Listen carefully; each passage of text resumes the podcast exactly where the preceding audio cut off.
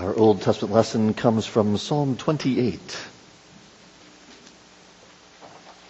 Psalm 28. Hear now the word of our God.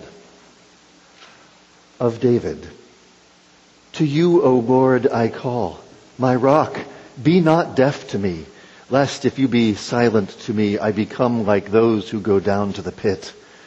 Hear the voice of my pleas for mercy when I cry to you for help, when I lift up my hands toward your most holy sanctuary. Do not drag me off with the wicked, with the workers of evil, who speak peace with their neighbors while evil is in their hearts. Give to them according to their work and according to the evil of their deeds. Give to them according to the work of their hands. Render them their due reward because they do not regard the works of the Lord or the work of his hands. He will tear them down and build them up no more. Blessed be the Lord, for he has heard the voice of my pleas for mercy. The Lord is my strength and my shield. In him my heart trusts, and I am helped. My heart exults, and with my song I give thanks to him. The Lord is the strength of his people. He is the saving refuge of his anointed. Oh, save your people and bless your heritage. Be their shepherd and carry them forever. This is the word of the Lord. Psalm 28 is at the, the center of five psalms that are focused on the sanctuary. Uh, we saw how Psalms 20 to 24 are five psalms focused on the king, the Lord's anointed. Now Psalms 26 to 30 are five psalms focused on the temple, on the sanctuary. We, we even hear David saying, when I lift up my hands toward your most holy sanctuary, I come in prayer toward your holy place. We're seeing in this section of, of the Psalter that, that there's this connection between the king, the Lord's anointed, and the sanctuary, the temple. Though, of course, the temple is always bigger than just the temple in Jerusalem, just like the king is always bigger than just David. As we kept seeing in that Psalm 20 to 24, this is the Lord's anointed that even David realizes isn't me. There's the one who will come after me. Just in the same way. The sanctuary isn't just the earthly temple. Solomon knew that when he built it. Heaven of heavens cannot contain you, how much less this house that I have built. They understood full well. The king and the temple are pointing to something bigger and better, more glorious, more beautiful, more powerful than anything that they saw in their own day. Because who is this song about? We're, we're said, it said of David, which could mean for David, about David, by David. Uh, given that David wrote many songs, it's, it's likely that many of the songs that say of David were written by him. But the point of this superscription is not that David wrote the song. The point is that it's a Davidic song. It's a David-centered song. Now, uh, it's interesting as I, as I looked at this passage, a lot of people have come up with a lot of different contexts, and I'm just going to stick with the fourth and fifth century. So in the fourth century, uh, a, fellow, a fellow named Diodore, who was from Paul's hometown of Tarsus, he thought that Psalm 28 was spoken originally about Hezekiah's illness and recovery. In the 5th century, uh, Theodoret of Antioch thought it referred to the time when Saul was chasing David uh, and said that, well, everyone encounters calamities of this kind from time to time. And then in, in Rome, Arnobius the Younger in the 5th century said that Psalm 28 speaks in the inner man of Christ that he who committed no sins not be handed over to sinners. So, just, you know, in the fourth and fifth centuries, they said, some said, oh, this is about a, a, a, moment in David's life. Somebody else said, no, it's about a time in Hezekiah's life. Somebody else said, no, actually it's about a time in Jesus' life. There's a reason why they had all these ideas. Because Psalm 28 was written for all of those and more. They all agree that Psalm 28 is speaking first and foremost of the Davidic king, the Lord's anointed. After all, it's of David. But the second thing they all agree on is that when we see this song in that David-centered way, then we will know how to sing this song with the Lord's anointed. Is, uh, we looked in Sunday school at some of the basic principles of, of biblical hermeneutics and, well, hermeneutics in general. And if, if you try to start with yourself, then you'll stumble all over verse 8. The Lord is the strength of his people. He is the saving refuge of his anointed, of his Messiah. It's only because Jesus is the anointed one and because God has heard Jesus that we can sing these songs in and with him.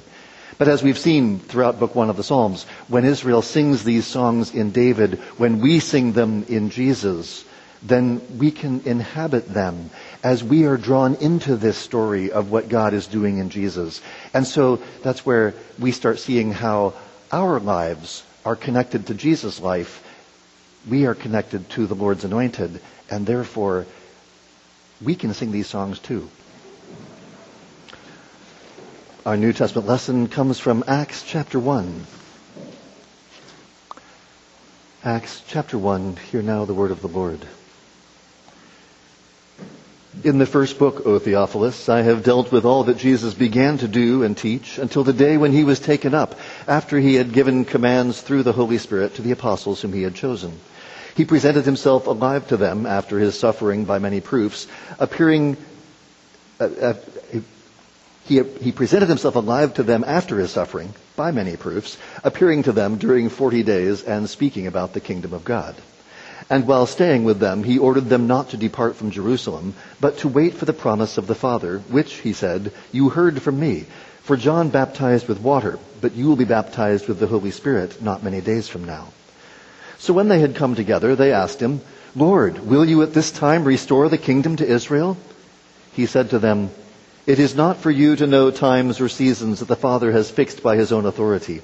But you will receive power when the Holy Spirit has come upon you, and you will be my witnesses in Jerusalem and in all Judea and Samaria and to the end of the earth.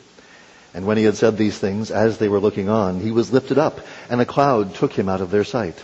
And while they were gazing into heaven as he went, behold, two men stood by them in white robes and said, Men of Galilee, why do you stand looking into heaven? This Jesus, who was taken up from you into heaven, will come in the same way as you saw him go into heaven. This is the word of the Lord. This is sometimes referred to as Ascension Sunday because of the, it was actually on Thursday of this week. It would be the 40th day after the resurrection, which was the day when our Lord Jesus ascended into heaven. And as he ascended into heaven, uh, they're, they're asking him this question, are you now going to restore the kingdom to Israel? They, they understand he is the Lord's Messiah. He is the anointed of the Lord. He is the one that the Psalms had promised. He's the one that is going to, he is going to restore the kingdom. So the question is simply, are you going to do this at this time? And you'll notice that Jesus doesn't, they ask a yes or no question, and Jesus doesn't give a yes or no answer. Because in one sense, the answer is yes, but it's not the way they're expecting. Because will you at this time restore the kingdom to Israel? Well, actually, you're kind of missing the point of what I'm doing in my kingdom. It's not just, I mean, it's not just Israel we're talking about. Because that's why the answer comes the way he gives it. You will receive power when the Holy Spirit has come upon you, and you will be my witnesses in Jerusalem, Good, good, good. Yes, that's where we that's where we should start. And in Judea and Samaria. Oh, good. Yep, we're gonna we're gonna we're gonna get get all of Israel back, and to the ends of the earth. The purpose of my kingdom is to bring about what uh, what I had promised to Abraham, that all the ends of the earth would be blessed, that all the nations would be blessed, because I am the seed of Abraham who was promised. And so that's where in the ascension of our Lord Jesus Christ, there is now one who bears our nature. There is now one who shares our humanity, who is sitting at the right hand of the Father as King of Kings and Lord of Lords. He is sat down on the throne of his father David. Uh, after all, the throne of his father David was always and only a type and a shadow of the heavenly throne that he was supposed to sit on. just like that earthly temple was a type and a shadow of the heavenly temple, so also the earthly throne was a type and a shadow of the heavenly throne.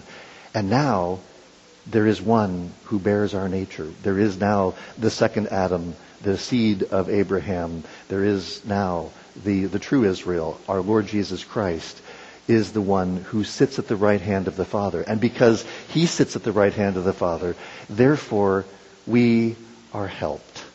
I've referred to Psalm 28 as a song for the helpless because of this theme of help that you see both at the beginning and at the end, that in verse 2 and in verse 7, this theme of, of help that is brought back again and again. Uh, now, our English word help oftentimes uh, doesn't mean what the Hebrew word ezer means. Uh, we talk about the hired help, where you hire somebody to do something for you that you don't feel like doing, or you don't have time to do. The Hebrew word ezer is never used for that sort of help. Now, the English word help can mean the same sort of thing that it means in Hebrew. Let's say you're standing on a rocky ledge 200 feet above the canyon floor, your feet slip, and you're about to fall to your death. What do you say? Help! Now, when you're saying help in that context, you're not saying, I really don't feel like doing this, so I'll hire somebody else to come. No. You mean, please save me. I am helpless. I can't do anything to help myself. So that's what the Ezer is in Hebrew. When the psalmist says, I cry to you for help, it's I can't do anything to save myself. And then in verse 7, in him my heart trusts and I am helped. That's not sort of like, oh, I had a little assistance here. No, I am helped. I, he did for me what I could not do for myself. So Psalm 28 is a song for the helpless. Now, this, this opening line, uh, David Powlison has commented nicely on it. Uh, who who actually uses this language? To you, O Lord, I call, my rock. Be not deaf to me. I, I don't know. Has, has any of your children ever come to you and said, Mom, Dad, be not deaf to me? I mean, that's, I don't know. Maybe now they will. But, um, it's, so, some have, have argued we should, oh let's let's retranslate the Psalms and to make it you know more modern. And some translations do this. The contemporary English version says, If you don't answer me, I will soon be dead. The Living Bible says, If you refuse to answer me, I might as well give up and die. The message says, If all I get from you is deafening silence, I'd be better off in the black hole. Now, these paraphrases are useful. They challenge us to think about what's being said here. Now, the challenge with paraphrases is they also leave out things that are also important in the text. For instance, the pit. They all leave out the pit. The psalmist is not just concerned with death, although I mean, death can be part of what the pit is all about, but he's concerned with the pit. Now, the message with its image of the black hole does better than those who say, I'll soon be dead, but the black hole is kind of remote. I mean, do any of you expect that you're gonna you're, you're, you're gonna end your day as getting sucked into a black hole? Probably not. Um, the psalmist does see the pit as a likely ending point to his story. After all, what is what is a pit? Well, think about Joseph. Joseph's brothers threw him into a pit. Uh, in Psalm 7, verse 15, it speaks of the, di- the wicked digging a pit and then falling into the pit that he made for others. The pit can refer to the grave. So, for instance, in Psalm 30, we'll hear, O Lord, you have brought up my soul from Sheol. You restored my life from among those who go down to the pit. But going down to the pit is not quite the same thing as dying. Psalm 40 verse 2 says that God drew me up from the pit of destruction out of the miry bog. Psalm 88 verse 6 says that God has put me in the depths of the pit. Now, in both of those cases, the psalmist is still alive when he calls out from the pit or remembers being in the pit.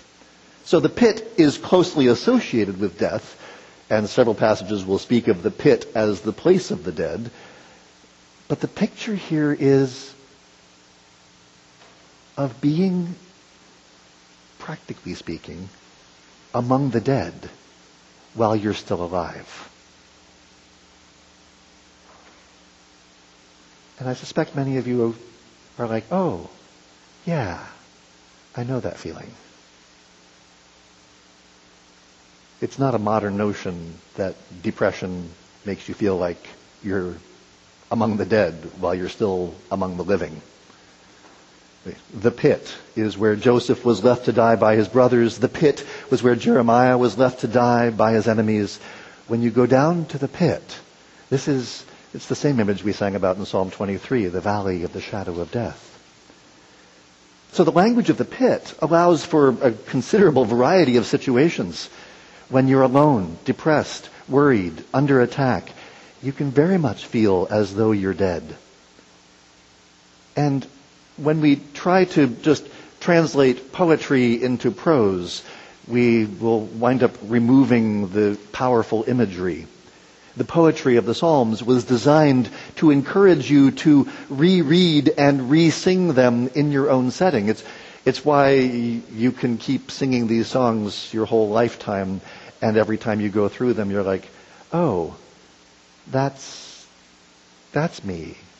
That's me oh, I didn't see myself there before. But they were written or translated precisely for your situation. Because they weren't written simply as sort of the experience of David in, in, in, Once Upon a Time. Oh, that's nice. They were written in order to be inhabited and lived in by God's people.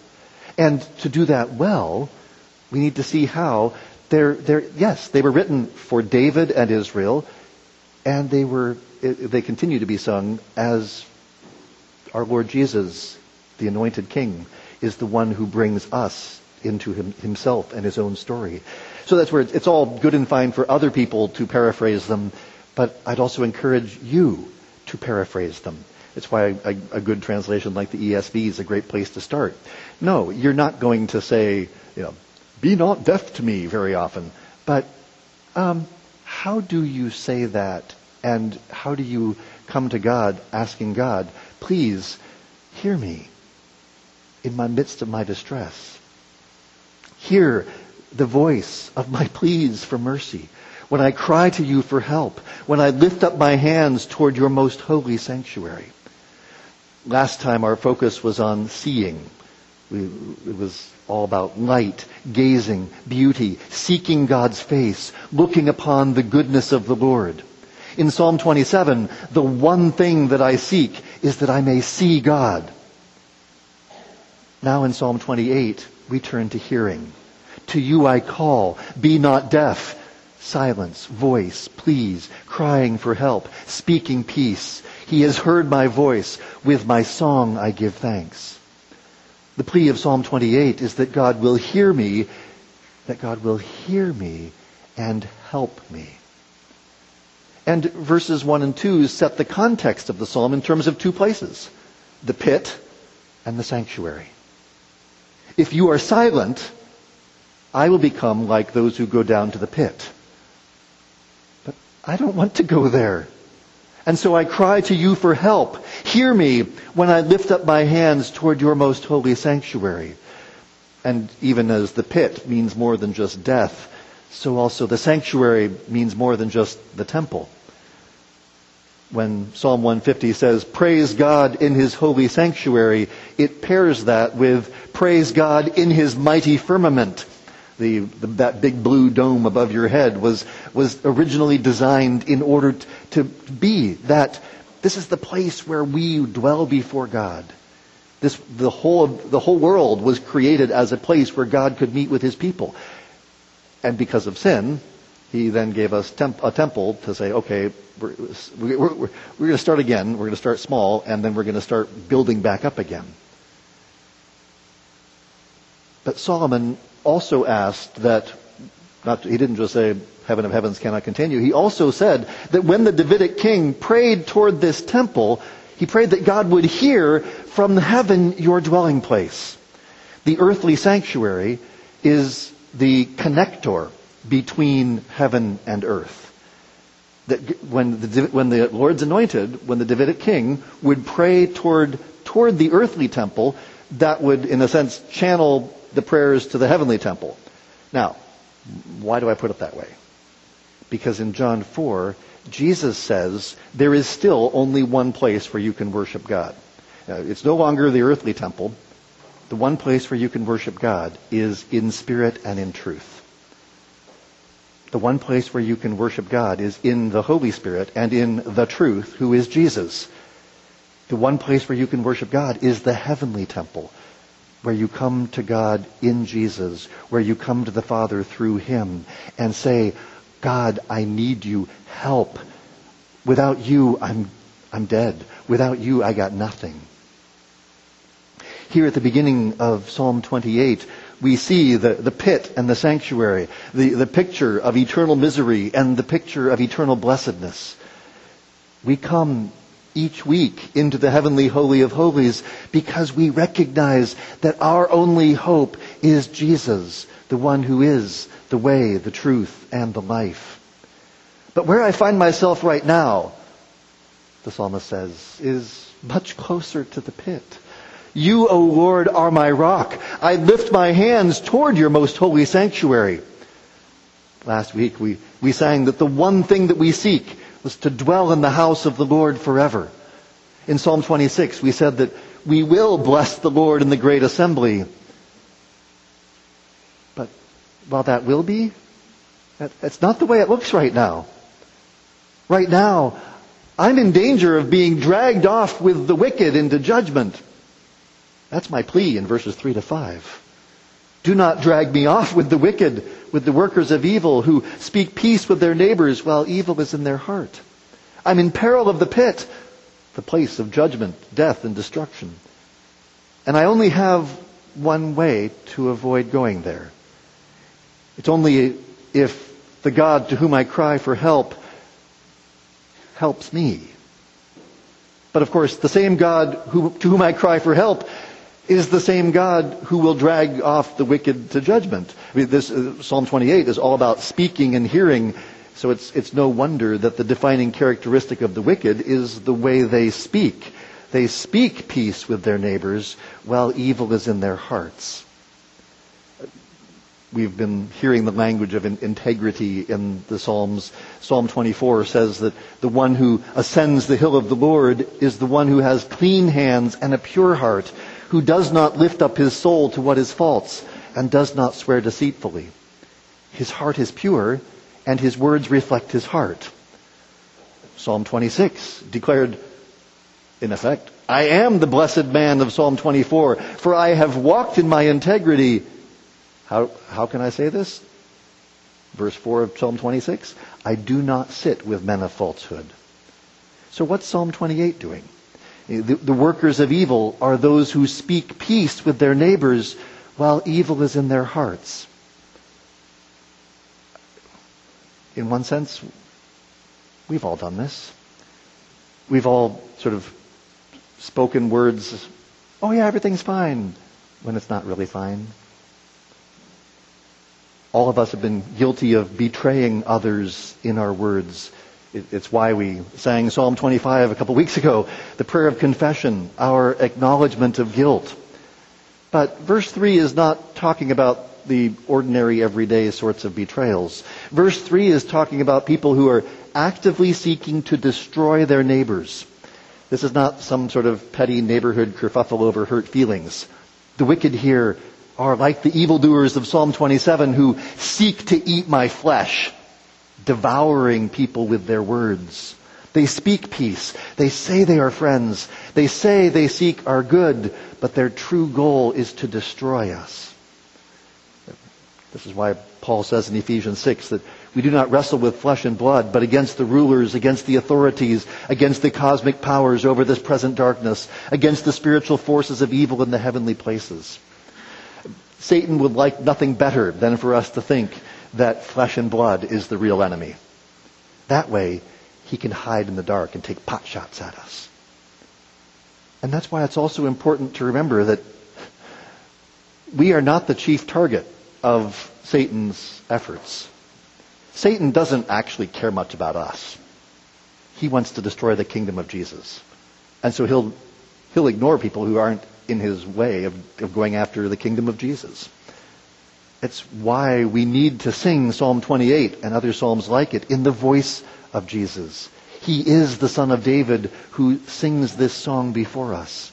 That's why those early fathers I mentioned earlier focused our attention on, on how this is a song of the Davidic king, a song of King Jesus.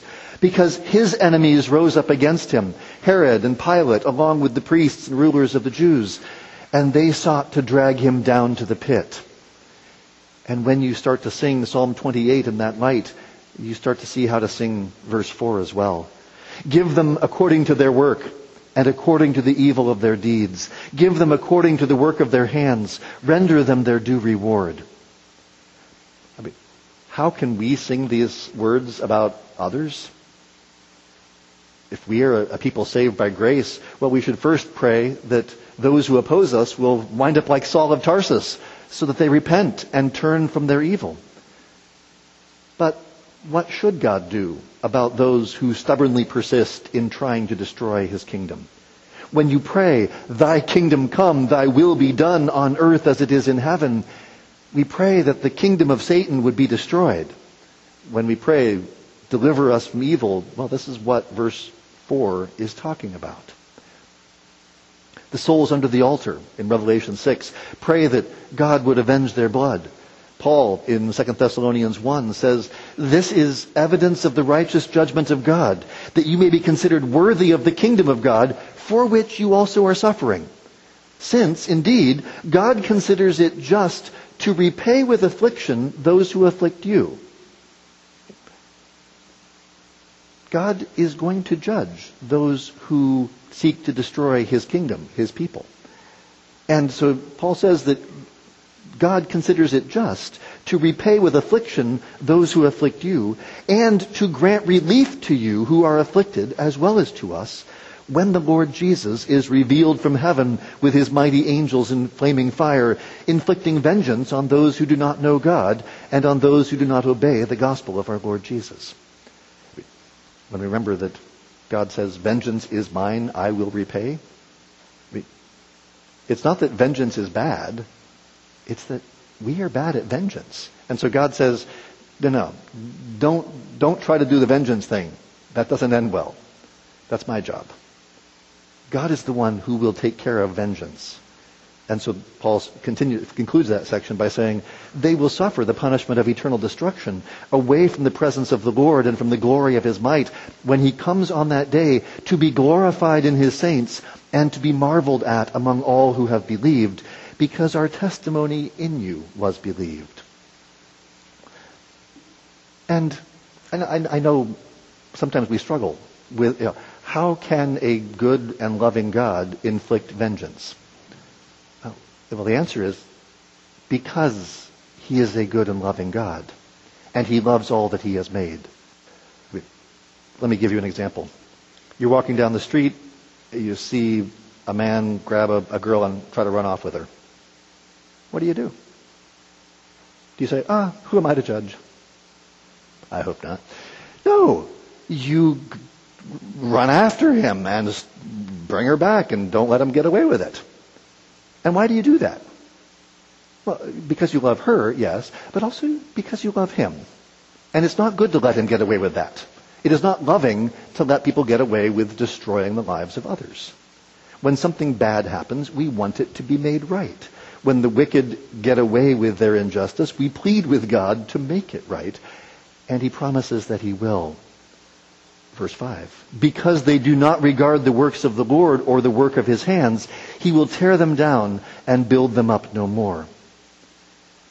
If, if there really is a God, if he really did make this world, then those who oppose him, those who reject the words of the Lord, are facing a day of judgment. And it's worth noting, as we've seen over and over again in the Psalms and the rest of Scripture, God's judgment is a sort of poetic judgment where they dig their own trap and they fall into it.